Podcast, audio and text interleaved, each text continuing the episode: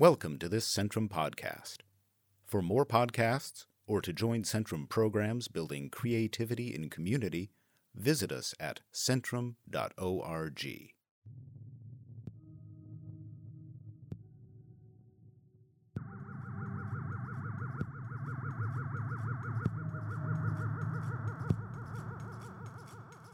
I'm Michelle Hakewood, and this is On Air, a podcast focusing on conversations with artists and creatives from Centrum's residency community. I am broadcasting to you from the lands and waters of the Coast Salish people in a place known as Katai to the S'Klallam people, and today known as Port Townsend, Washington. This podcast is focused on bringing artists together in community to explore the ways that place, process, and the personal intersect. We dive into the many ways that artists are responding to the current times, affecting change, and finding sustenance during health, climate, and social crisis. Join us and take an hour to be in residence and unpack your own relationships to creativity, time, and place. Thank you for being here and enjoy this episode. Hi again, and welcome to our final installment of the Queer Ecology series that is um, a project by Cleo Woelfle Erskine and July Hazard as part of their Centrum residency, um, part of the Northwest Heritage residency series, which was a series of residencies in 2019 and 2020 funded by the National Endowment for the Arts as part of their Our Town grant programs. And this series, if you've listened to the previous episodes, you, I think, will probably know how much they've meant to me personally. And by now, if you've listened to all of them, you've gotten to know um, a lot about Cleo and July's work, and it's been an absolute pleasure to meet several other people who are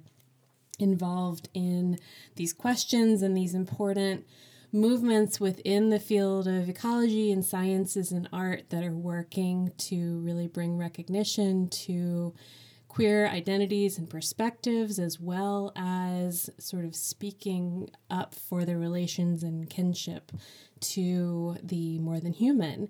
And in this episode, we get to meet Jasmine Harvey, who lives on the Klamath River in Karuk Land in Northern California.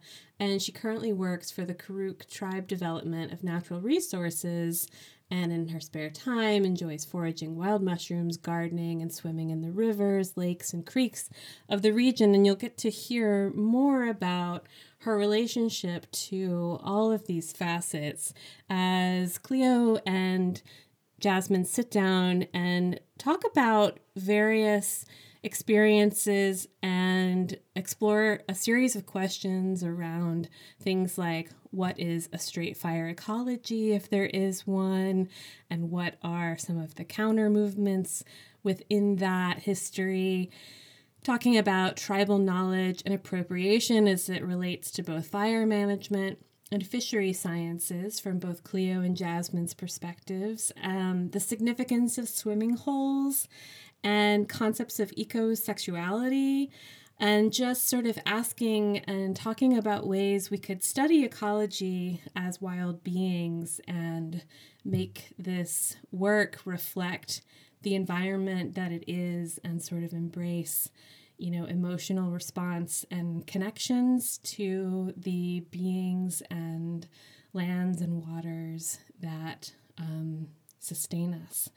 And uh, so, as I've been recommending with this whole series, I personally like to listen to these on walks or in a place where I can really um, reflect directly on what's around me. And if you're in a position to do that, great. If not, you will, I hope, get to be transported um, to the setting where Cleo and Jasmine sit down. And without further ado, here you go.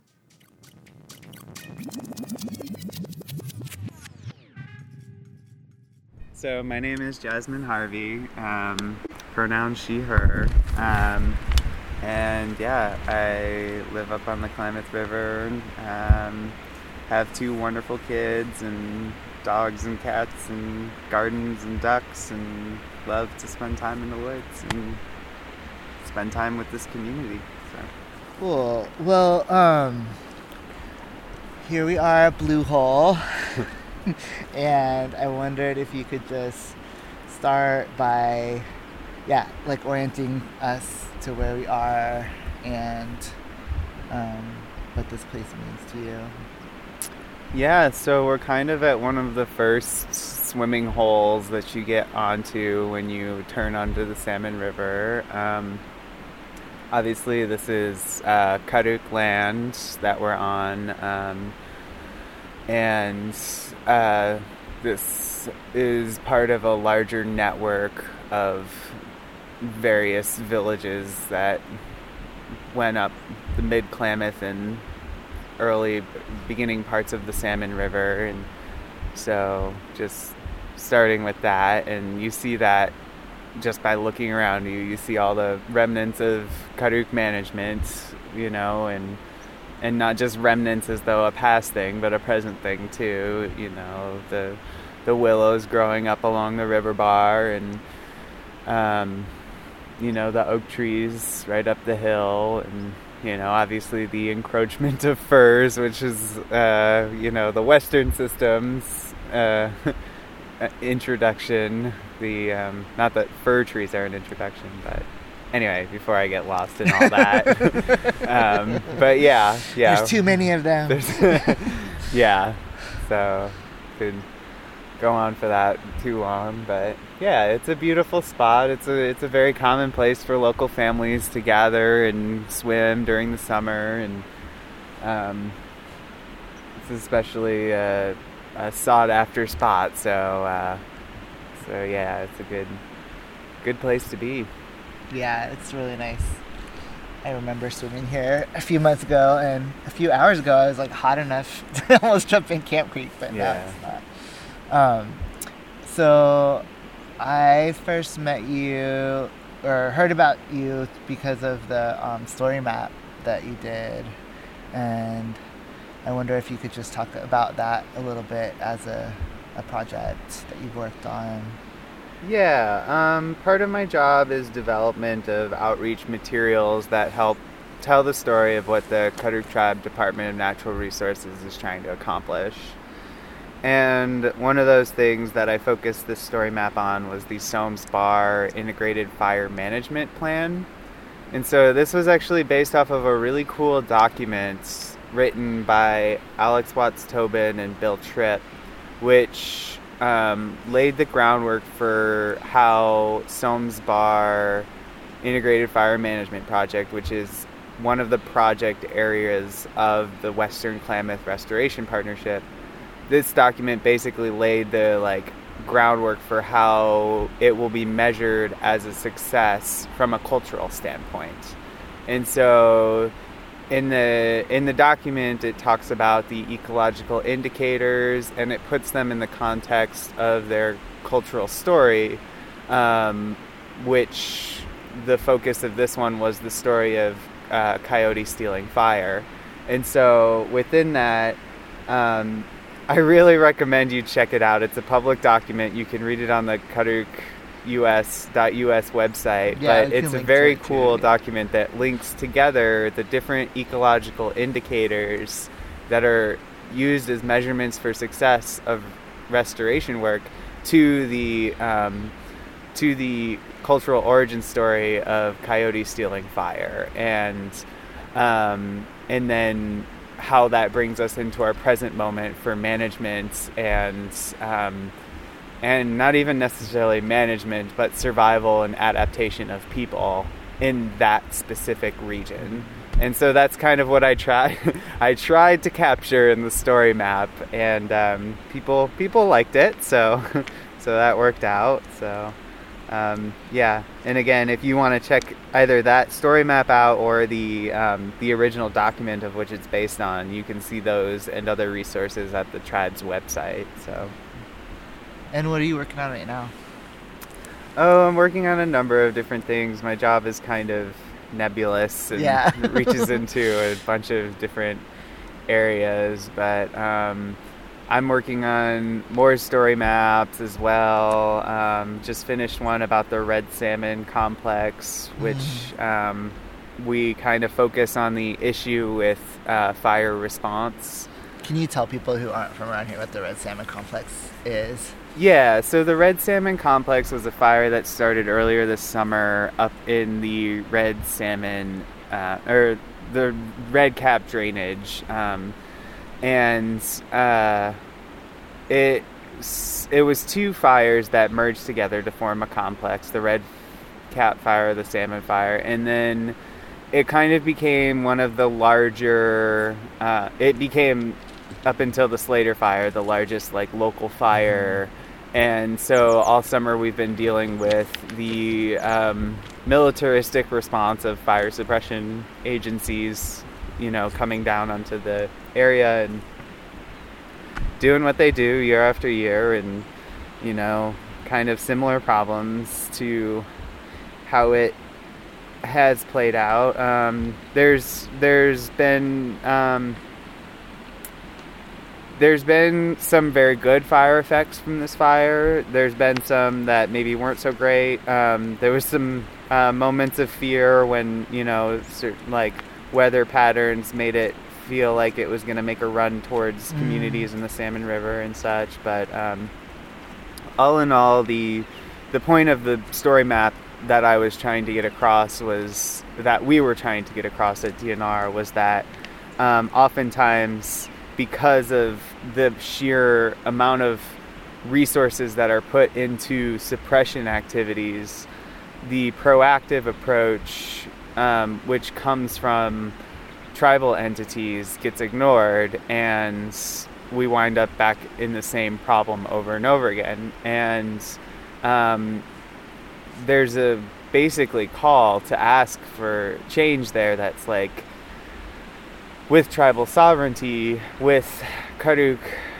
like return of Karuk land into Karuk ownership and management, uh, these fires would be managed um, instead of heavily suppressed, and and cultural sites, spiritual sites would be protected, and then not only that, but tribal members could also reap the benefits of the areas in which the good effects of fire um, improved hunting grounds or gathering sites, and so um, we need a lot of systemic change to like ensure that there's enough funding and legal standing for tribal members to to have an equal seat at the table during these kinds of complexes. And currently we just don't have that.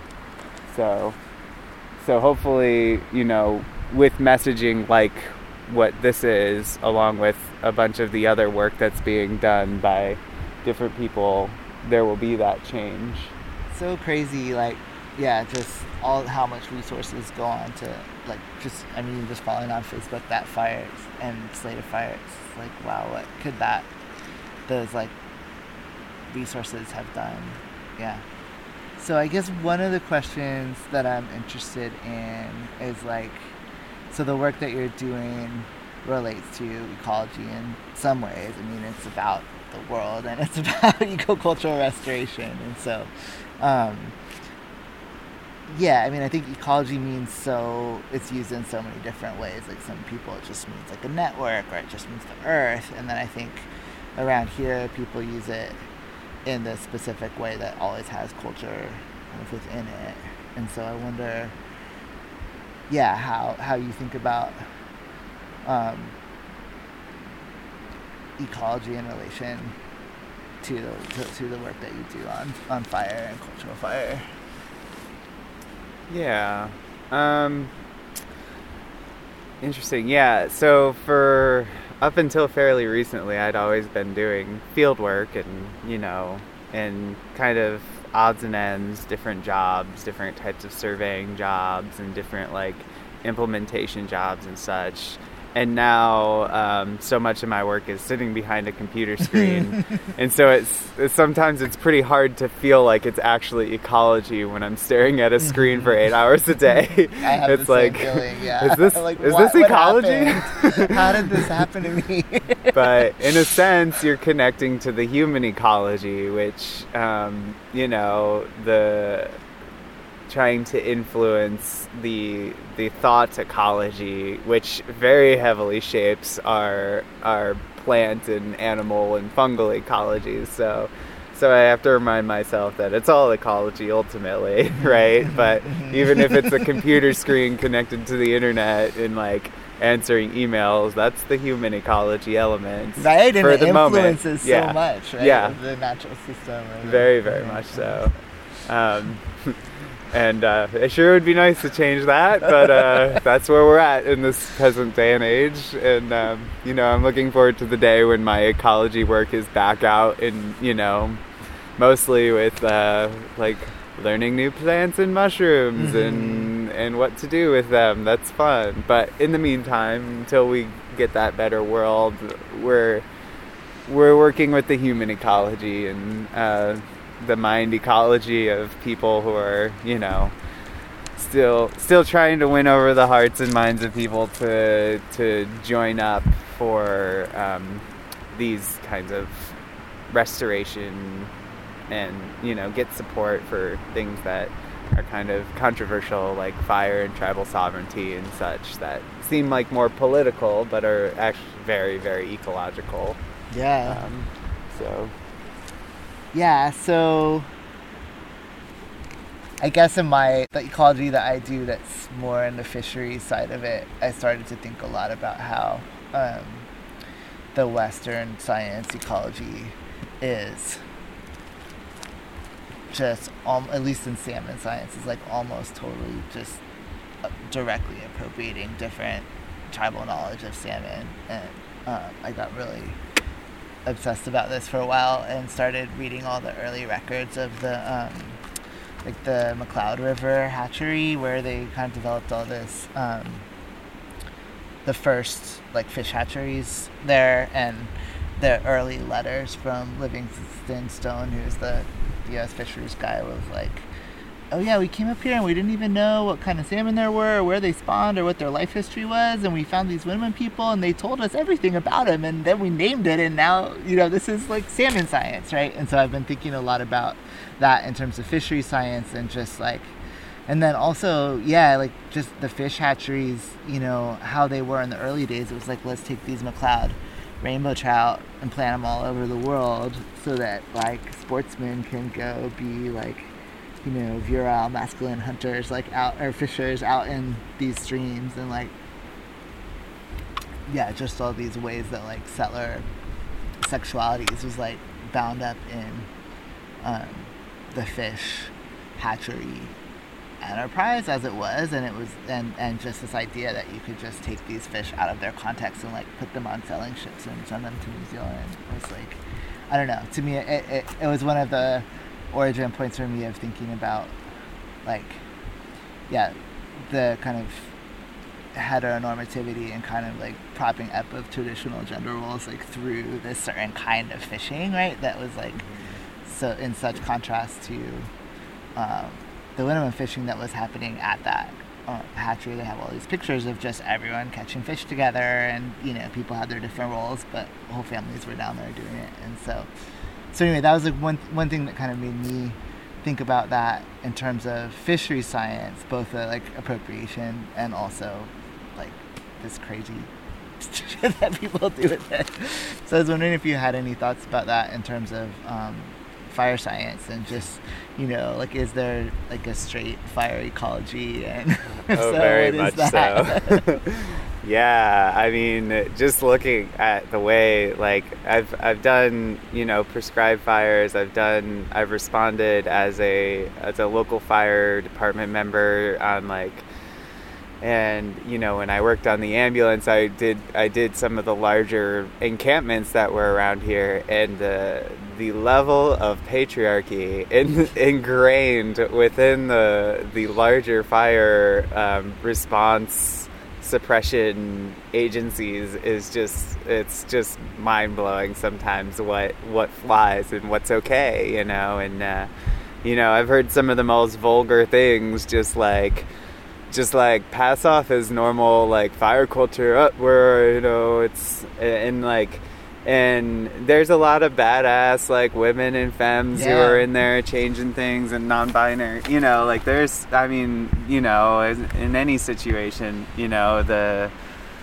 there's there's alternatives to it but uh you know that's one of the things i love about um Yurok TREX is it's led by two women, and so like so you get so you get a whole different kind of uh, a spin on the, the way you know, and I notice it the way the men behaved because I did I've done TREX up here, I've done TREX down there, I've done and TREX if you don't understand it's a training exchange that happens every year that uh, does that trains participants with using actual live fire in landscape um, situations and so i've done i've done that kind of i've seen that kind of difference like hands on and oh boy it, it makes a big it makes a big deal um, Like what specifically is different? Like what? Yeah. What, what specifically is Yeah. different you know I like mean, I can imagine, but it's hard to pin it to any one thing, but you just get a t- you just get this feeling that that patriarchy just doesn't have as much ground to stand on in this in this situation, and and in all other situations you just feel it. Like you can't even always name it, you can't even always put words to it, but it sure does like weigh on your shoulders and make you feel just tired at the end of it all and you're like good god like where do you even start with with these men sorry i don't know i mean you know but uh, more No, than I just men hold up the patriarchy Totally but, no, but I mean, I I had yeah, I've had that feeling in like you know geology field camps and on some fishery stuff too. So Yeah.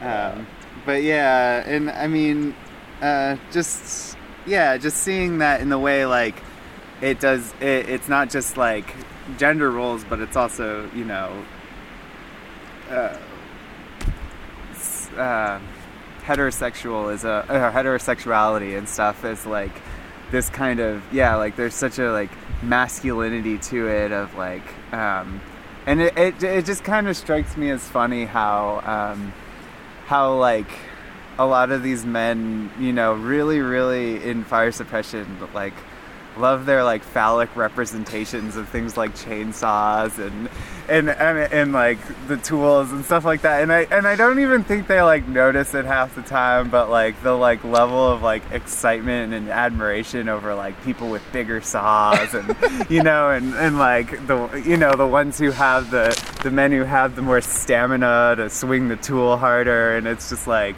I just like I just find it funny sometimes that like a lot of like they don't maybe they don't think of it in any kind of way like that but I can't help but see that and be like yeah there's something else going on here like you know and I guess yeah if men aren't allowed to bond with each other in any sort of um, healthy way under the patriarchy they'll do it in that kind of weird weird semi-competitive but also semi-sexual way that that like makes me laugh to myself and you know I could never put it in words to them without them likely getting mad but it's there um, but yeah have you ever gotten to be on a crew that was like women and femmes and non-binary folks? No, they've done a they've done a women's TREX. Um, I don't know if they did one here. I thought they were gonna maybe at some point, but um, um, yeah. Little secret about me: I used to be a man, so at the time I wasn't gonna be in that one if they did it. But uh, yeah. Um, but uh, yeah, no, it would be cool. I would love to experience that. You know, just take that take that element out, and I'm sure it would be um, sure it would be a very very different tone. Um, yeah, Yeah, it's something that I think about a lot, like in you know the work that I do and like training people to be scientists and like what if our yeah what if you didn't have to spend all that energy just dealing with the patriarchy you Yeah. could just do the work and it would be so much better and then also yeah like what like what would like a queer fire ecology be? Like would it have different like ways of burning? Like would it have different um, just different ways of being together in the field? Like what would it what, like and I mean I don't know that you necessarily know the answer, but I like but it's but I'm really interested in that. Yeah, I mean, I know two different like. Um, there's a there's a land project down in um, near Willow Creek that you probably know, Fancy Land. Mhm. Yeah, yeah, yeah. Um, that does that. They they try and do like little um, forestry workshops with queer folks, and then there's the the fairy sanctuary that is in southern Oregon that tries to do their, you know, queer forestry. And every year I get invited out to both, and every year I fail to show up. but uh, but um, yeah, I do think it would be something interesting to participate in for sure. Um, um, I think it would be. I think a lot of the the things that are like kind of missed by the that kind of goes over the heads of a lot of the like typical like fire management um, just like the symbolism of certain things and like I think would be very very like acutely understood and like the queers would be pretty aware of like the the sim- symbolic nature of these certain things at least the queers that I know who are trying to do this stuff are Yeah. like pretty you know They would have a good time with that. yeah yeah for sure they would make it very fun. yeah yeah, yeah. We got to we got to cut down a couple trees at, at Fancyland, and it was pretty fun. It was pretty different. I think just like not having that like I don't know, yeah, competitiveness around holding a chainsaw, you know, just Mhm. like I don't know. Yeah, I wanted to ask a different question, which is about swimming holes, because I feel like swimming holes, or for me, were this very like important space of like queer, like I don't know sociality or just being together. Um, and I and it- but I haven't gotten to talk to that many people about that, and I was like, is that just me or is that like what what like what is it? And I mean, I think you know that in cities like there's all these queer beaches and that's like one kind of thing, but then swimming holes are kind of a different kind of thing. So I wonder if you had any thoughts about swimming holes and or just how what like how you, how you, how you how you see them and the and the river and all that. Yeah, well, I do. I have to admit, anytime I got a queer friend coming from out of the area, especially when I'm trying to impress, uh, we go to a swimming hole. so, They're um, so impressive. I mean. yeah, yeah, um, yeah. I mean, there's just it is a very like I think swimming is an extremely sensual experience, and it kind of it kind of touches into like a like a relation to um, to water and being submerged in water that um, you know and then just like same with other forms of ecology that like i notice i feel maybe maybe straight folks feel this too but just don't admit it but i do feel like queer people are more ready to talk about things this like concept of like ecosexuality Mhm. of like of like um like relating to things in a, in in a sexual way instead of like this romantic way like straight people are way comfortable doing where everything's like romantic and you you know you wax poetic about these sites and stuff like that when i get with queers it's more like raw and sexual. It's more like it's like ooh the water just like is like groping me in such a good way. Or like i remember one time i was hiking with a friend and we were kind of looking at this madrone tree and just like it's kind of sexy tree. And then he was like yeah it is. And i was like so it's like there's this kind of like and i don't know like i said maybe just straight people are afraid to talk about it in that kind of way but you know they feel pretty comfortable talking romantically about stuff like this. So i guess i feel that way about um about the river when you know when i'm in it it just feels you know it feels more than like just oh this is nice to swim. It's like oh i can't really talk about this too much with with straight folks without getting weird looks. But uh but uh, yeah, when I um, when I bring out queer friends, they they know what I'm talking about. They they they're talking about it too. Yeah, I feel like yeah, I feel like there's this way that you know people just yeah can I don't know like be embodied in this way and just have this yeah feeling of I don't know just at least for me at least it's like oh yeah I can just be in the water and have this I don't know yeah this very sensuous touch like all over your body somehow. Um, yeah. Um, swimming holes are really good. I remember last time I was here, there was these kids climbing way up there. We're jumping from so high. yeah, Like, wow. kind of scary. I you know, people have gotten injured on that jump. Oh man. it's like I could maybe go a little one, but oh yeah, I'm really interested if there are like books or films or art or other performance stuff that you have done or seen or read um, that you think like should be part of the conversation. You want to be in the interview too. yeah. My Yeah. dog's like, interview me. Hey, you want to talk about the river? You're wet, yeah. um, yeah, you're sweet. Um, yeah. So, what are some of the like these sources that you think like if we're trying to figure out what queer ecology is or could be that like should be part of that conversation? Hmm. It's a tough one because I didn't, you know, not sure I know all that many. Um, so I've always kind of uh, they've always kind of been separate things, you know. For me, unfortunately, I've always kind of had to choose between uh, whether I was going to focus on my queerness or whether I was going to focus on ecology. But uh, you know, I do see a lot of inner, in, in, inner, you know, whatever Venn diagram, center of the Venn diagram between the two. But uh, you know, it's it's not it's not often that I've gotten the chance to like reflect on where they intersect. And I guess I've probably done it without thinking about it, but um, but um, yeah, hmm, I'd have to think about that one.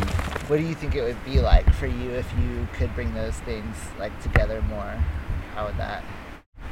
Would Um, that I think it would be done in a very like performance based way. I think there would be like I think there would be like conversations had without conversations and through like performance. I Mhm. feel like that's a very special thing about queer people that I mean there's there's plenty of wonderful straight performers, but like there's a special brand of queer performance that um, that I feel like brought into um, ecology, brought into one like not just like public education and outreach and um, you know posing questions of scientific and cultural scrutiny and um, you know, can be done in such a special way through queer performance. Um, and that is something I think about a, lot. Um, I think a lot about.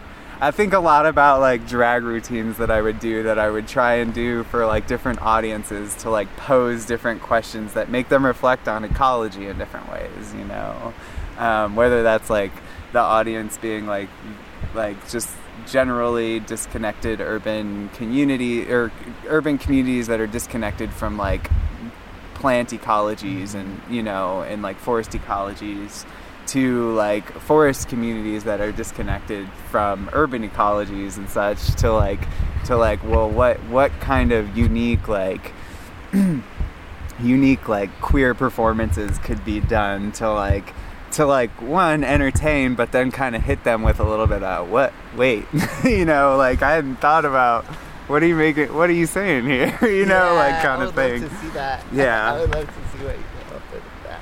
yeah but um yeah it'd be uh that's kind of what i would like to you know because yeah that's that's one of the things that i enjoy most about getting together with other queers when when i do do it um is is the the way we perform for each other you know whether we're aware of it or not. Obviously, like some people are very aware of their performance. Yes. You know, and they're like professionals, and that's what they do in this world. And I love those people. Yes. But it, even if they don't realize that's what they're doing, they're doing it. You know, so. Yes. So that's kind of what I would see. A lot of a lot more performance, a lot more, um, you know, really putting it on thick and yeah. Yeah, and I think that the like, you know, environmental management world needs that so much. You know, Oh, Like, God, you go break a up the conference rigidity and of it's it, Like, yeah. oh, go to these like, you know, policy meetings. And we did this thing one time where, um, like, though I've really only done one queer performance about ecology, but it turned into this like multi-year project with all these spin-offs. But we had this like play about salmon migration, and then there was this um, like the army chorus of engineers, and then we went to this like got this salmon science conference and basically made all the scientists like stand up and sing these songs together about the army chorus of engineers you know talking about how they want to dam all the rivers and and it was so powerful. like you know like they we were wearing weird outfits and like scientist drag and so they like sang songs with us and it was and you know i think they had a good time and i don't know what they you know took away from it but it felt like it was this important yeah just kind of knocking people out of their routine of what they normally do Yeah, I mean, it's it's really hard to make something as unique and as fascinating and as beautiful and complex as ecology into something very boring and rigid and, and straight and da, da, da, Yes. da. but um but people can do it for whatever reason they choose to do it and it's like well you know why don't we model after our, the things that we're studying and like study them in the way that they you know are like can't we study ecology as the wild creatures that we really are or do we have to study it as like like objective humans identifying data? I mean we have to do that sometimes for sure. Like that that's got its place don't get me wrong. I'm not i'm not like trash talking like hard data and and you know research. I love that stuff too but uh but uh, we could definitely make it exciting. Yeah, we could definitely like make it fun. I know. Do we have to like shut down our emotions about Yeah. our feelings of care or just yeah appreciation for like flowers are super sexy and Yeah. you know animals are super cool. Yeah, it's like when I, I a lot I often like take people mushroom hunting and you know Mm. and like I just don't you know, I just can't really like explain to them sometimes that like we are marveling at this organism's sex basically. Yes. Like mushrooms are literally like the sexual organs that we're like we're playing with here. Uh-huh. like it's a very it's a very like like like strange and queer experience but uh, you know a lot of people are just like oh we're getting mushrooms to eat and i'm like yeah but it's so much more fun and exciting than that you know it's like yeah but- Yeah. No, and I feel like if you like kind of embrace that like I don't know, like slimy, like sexual part of it, then it becomes this whole other kind of interaction. Yeah. Um I think that was most of the questions I have. Do you have any other thoughts or ideas that you wanted to share?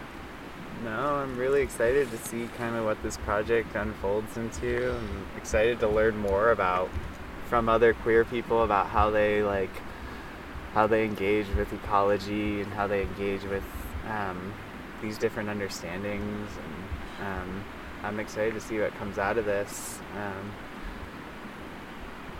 i know it'll be interesting yeah, it's so exciting There's no to get to there. know some of your ideas a little bit more. And I, I- yeah, I don't know. I hope this is like all I really have the capacity for right now. But I was like, I want, but I want it to be something like, you know, more at least a network of people who can do stuff together.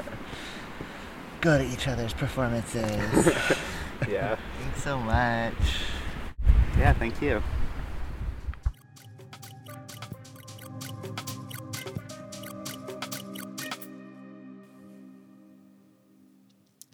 Wasn't that good? Uh, thank you for listening to these with us, and a huge thanks to Cleo in July and Jasmine and everyone who participated in this series. And um, I know that this isn't the last time I will benefit from the work of Cleo in July and all these great people. And my world feels wider and deeper, and I hope yours does too. And stay tuned. We will be continuing to interview and sit down with artists and uh, creatives who intersect with Centrum residencies. And I hope you will stick around and maybe come to a residency with us one day. Thank you very much. Thank you for listening to this Centrum podcast. The creator and host of On Air is Michelle Hagewood, Program Manager for Artist Residencies. Our cover artwork is by Leon Finley, and our music is by Tabor Dark. Centrum's executive director is Robert Birman. Centrum podcasts are produced by Taven Dotson, Owen Rowe, and Holly Miller. Our executive producer is Joe Gillard. With gratitude and respect, we acknowledge that we broadcast from the traditional lands of the Coast Salish peoples, from the place known by the S'Klallam people as Katai, and today called Port Townsend, Washington. Centrum programs are based at Fort Worden State Park in Port Townsend. Centrum was founded in 1973 to foster creative arts experiences that change lives and is dedicated to building a world of greater inclusion through the arts. Other Centrum podcasts include music from the Centrum archives, interviews with teaching artists, and readings from the Port Townsend Writers Conference. To subscribe to any of our podcasts or to support or participate in Centrum programs, visit our website at centrum.org. Thank you for listening. This podcast is copyright 2020 Centrum Foundation.